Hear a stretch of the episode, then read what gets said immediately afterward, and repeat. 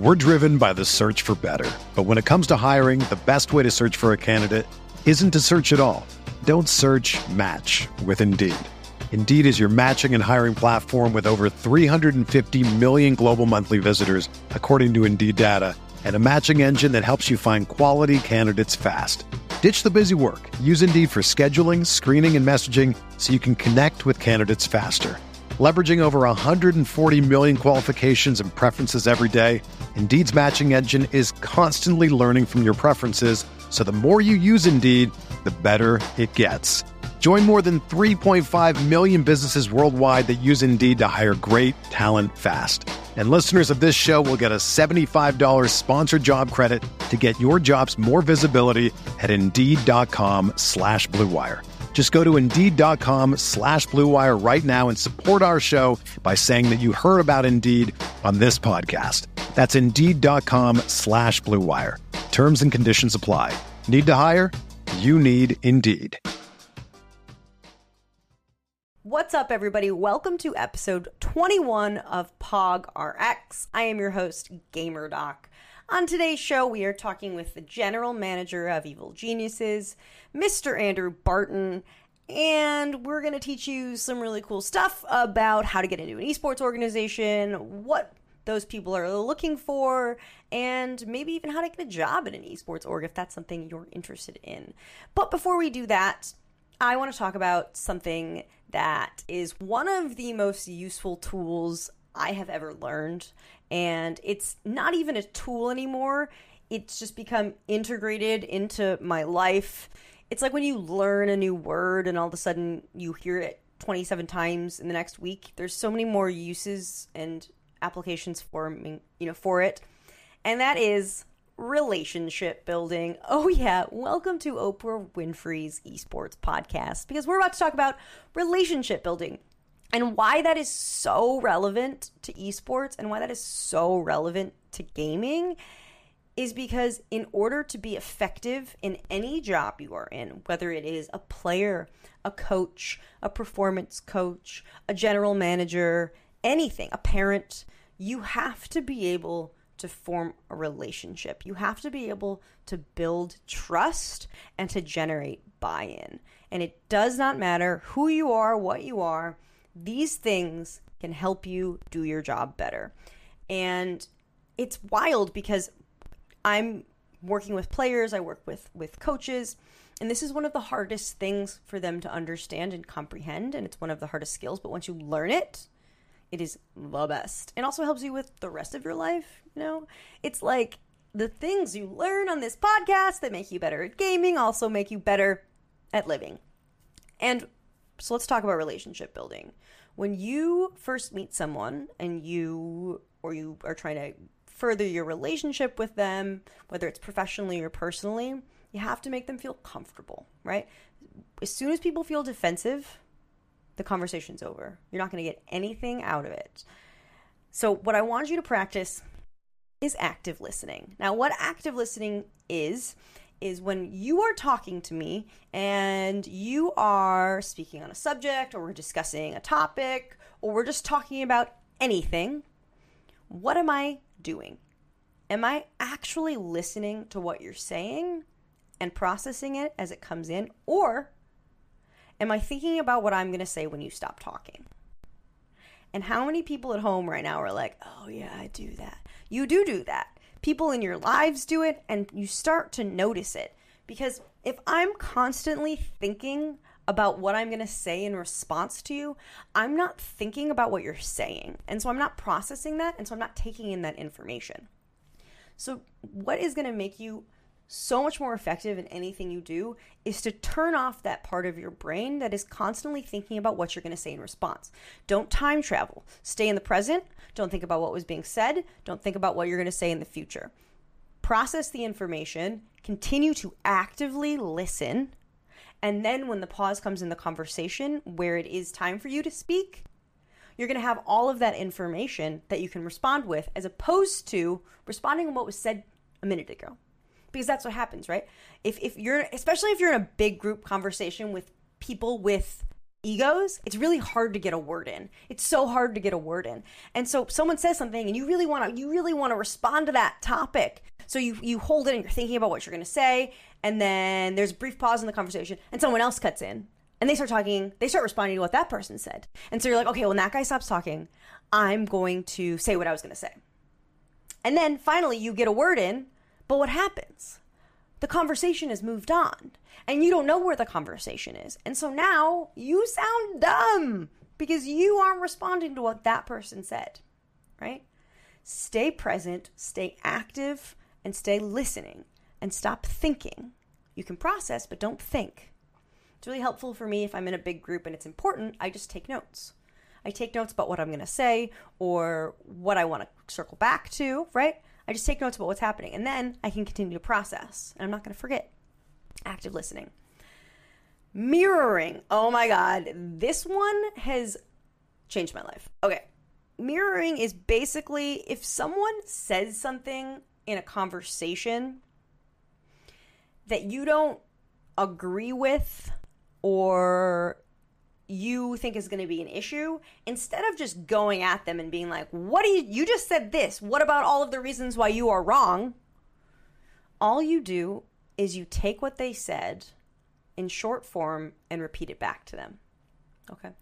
I don't want my players to be working out. I'm not going to work out because it's going to get in, it's going to get in the way of my solo queue time. So I, what I could say to them is, there's twenty-four hours in a day. You sleep seven to eight of them. The other sixteen, that's not math, is it? sixteen hours. You're solo queuing, you're practicing for ten.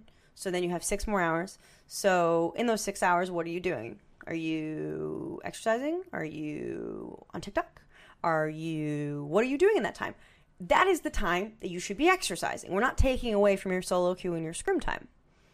I could say that, right?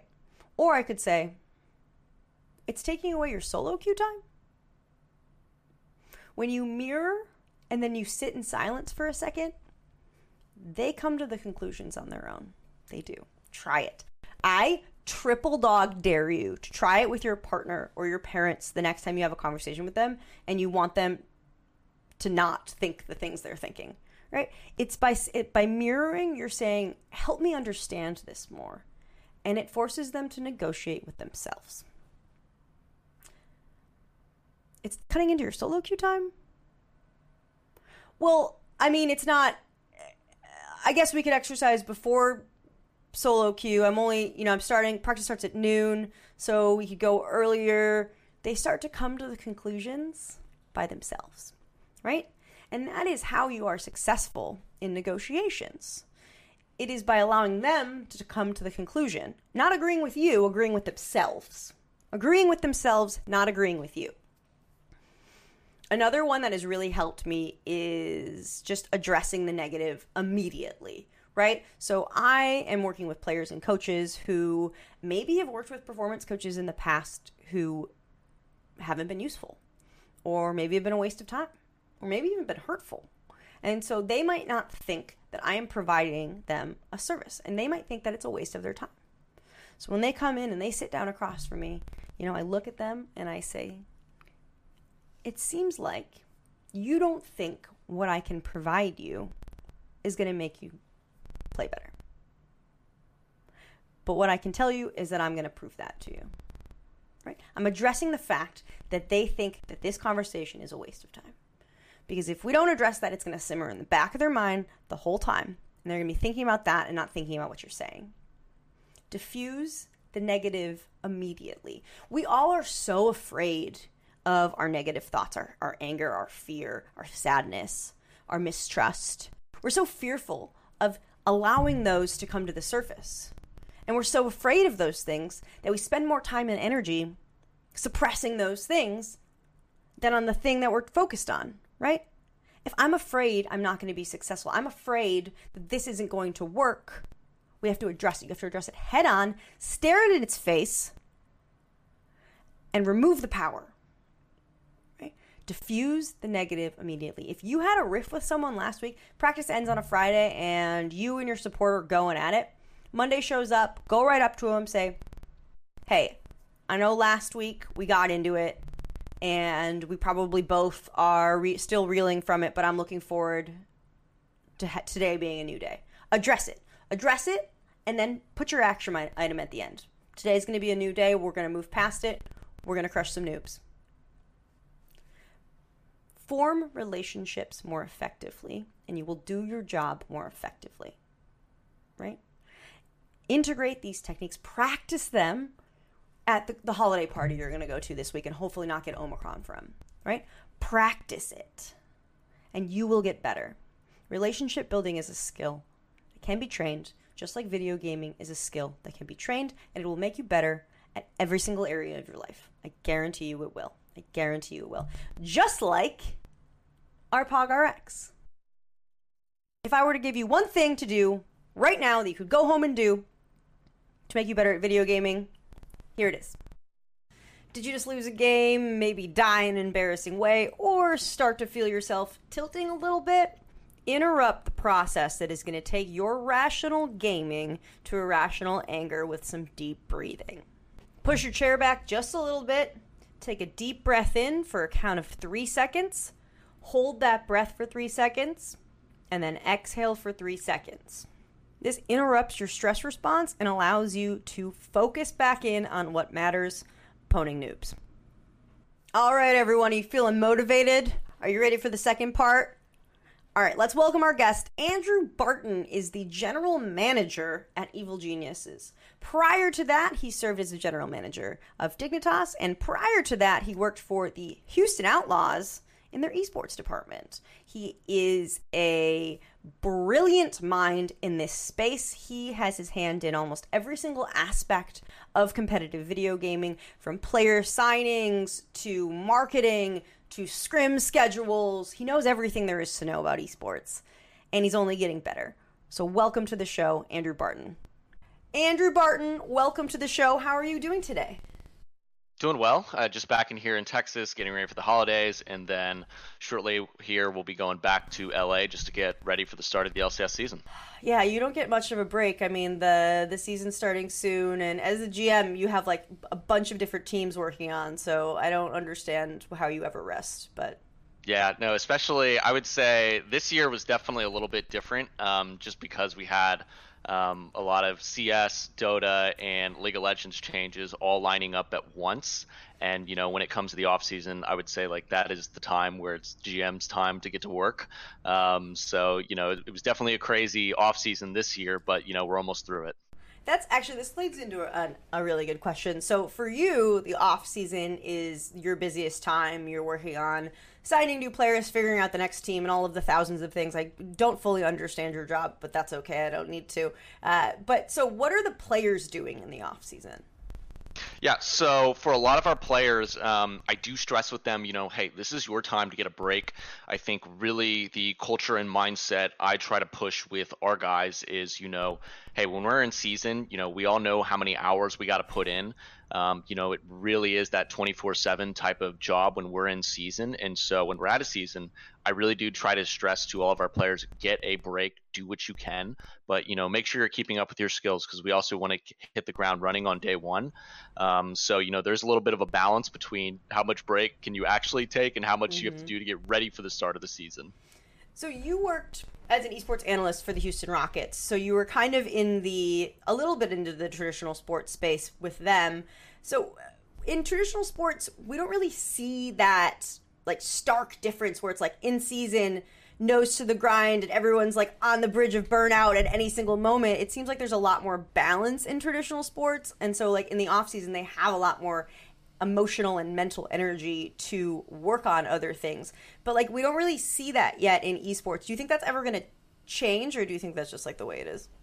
No, I definitely think it's going to change, and I think that probably speaks more volumes to how developed um, traditional sports industry has become.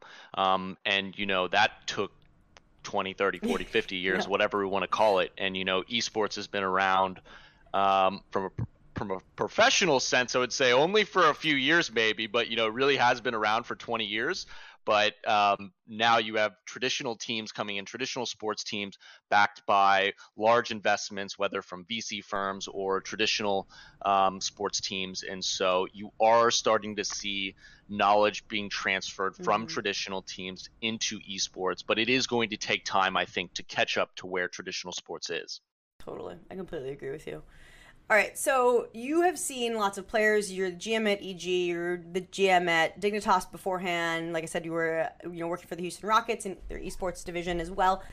Of all of the players you've seen, who have you been the most impressed by and why? And you don't have to use names or anything, but just like generally, what made them so impressive? Yeah, I think when uh, there's a few players who I definitely think of who have come across my plate and have really impressed me.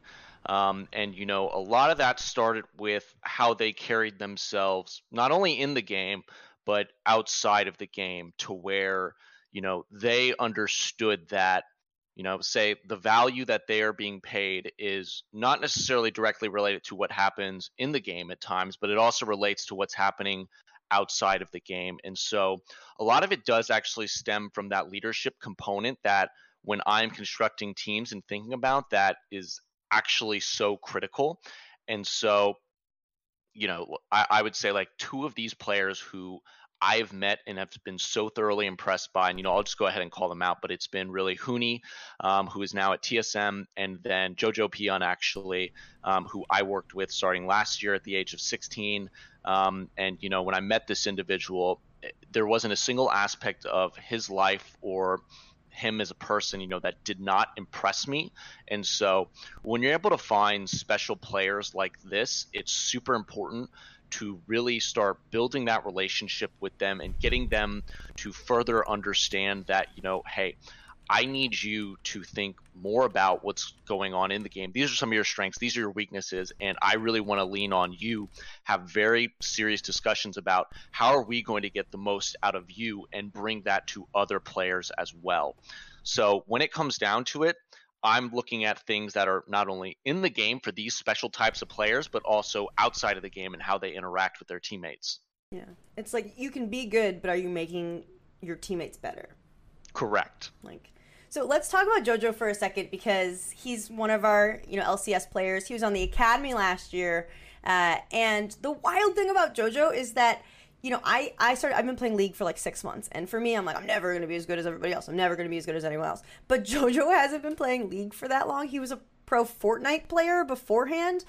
How do you, why do you think a player can go from like being really good at one game and then transitioning to a game like League where game knowledge is huge, there's so much to learn, but he's been dominant? What, how long has he been playing, like two, three years? How, how, it's how been something happen? Like that. And I think what's really interesting about this, you actually only see typically this type of transition, I would say, if between like um, MOBA to MOBA title. Right. And so, you know, if I heard he was a Dota player, I think it would make a lot more sense, but this is coming from um, a battle royale, a, a shooting game. And so to see him come into League of Legends, I think that is really unique and remarkable for him. And so I, I don't think it's exactly common, but what's something that I noted a few years ago, I believe, is we lost a substantial amount of players to the Fortnite genre, mm-hmm. um, especially that that younger group between maybe like thirteen and seventeen. And so we're actually missing a lot of players who are currently stuck in Fortnite. And so it's to kind of remind them, hey, There, there's big opportunity in other titles as well. And, you know, it's important that we're able to find these players and have conversations with them about pushing them over. And so, you know, my hope is that Jojo can actually become um, a little bit of a spokesman in the future kind of about that, to where like he was able to make this move from Fortnite over to League and other players will realize, oh, wow, he did that. Maybe I can do the same. And that will help with a little bit of the player base we see in League of Legends. Yeah. And I think with Fortnite, you know, it's it's more accessible to those players, because if you get good, you can just play in a cash cup and win two hundred bucks. And when you're sixteen years old, two hundred dollars is a crap ton of money. Whereas if you want to play, you know, League professionally, you have to jump through a lot more hoops. It's not like at the end of solo queue you get money. So how else, besides, you know, Jojo being a god at L C S and being a figurehead, how else do we develop the League of Legends scene in North America? Because we have a long way to go. Yeah, I would say, you know, this um, issue I've kind of discussed thoroughly throughout twenty twenty-one. And, you know, after speaking with Chris and Nicole a little bit, you know, we, we've come up with some pretty unique ideas on really what we can do, and whether that is, you know, finding a subset of players, you know, ten players, and saying to them, hey, we'd like you to try out this game called League of Legends or Dota. I want you to spend a month at grinding it out. We'll fly you out to Seattle or L A. We want you to spend the entire month just grinding it out here and, you know, seeing if this is a game that you can translate to. And then, you know, from there, we establish that relationship. Maybe one or two out of the ten players makes that connection.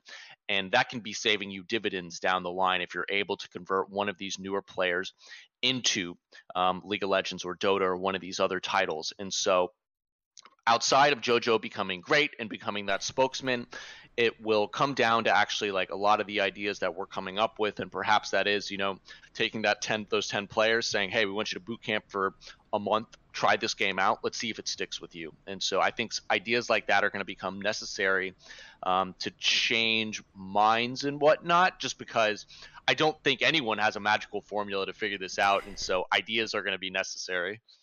That's really cool, because even if they don't have any experience with M O B As or like League of Legends, the, the, the meta is constantly changing in League, right? And you constantly have to be learning new things. So if you're able to learn the game quickly, you're going to also be better at continuing on and, and crushing people, right? Like, right. And that that's something, you know, big I look for in players. It's what is your willingness to learn? And I think, you know, in this young industry, no one, uh, you know, from my perspective, I think everyone, no matter the position you're in, has room to grow and yes. learn. I think that's true for every industry, but in particular, the esports industry, because it is so young, and, you know, especially when you have a lot of young workers in this industry and such. And so your ability to learn is something that I look for heavily, your willingness to adapt to certain metas, or, you know, even to adapt to the meta of life. I think that is important as well. So that's a big quality that I'm looking for. Meta of life is also constantly changing. Patches every True. Single day.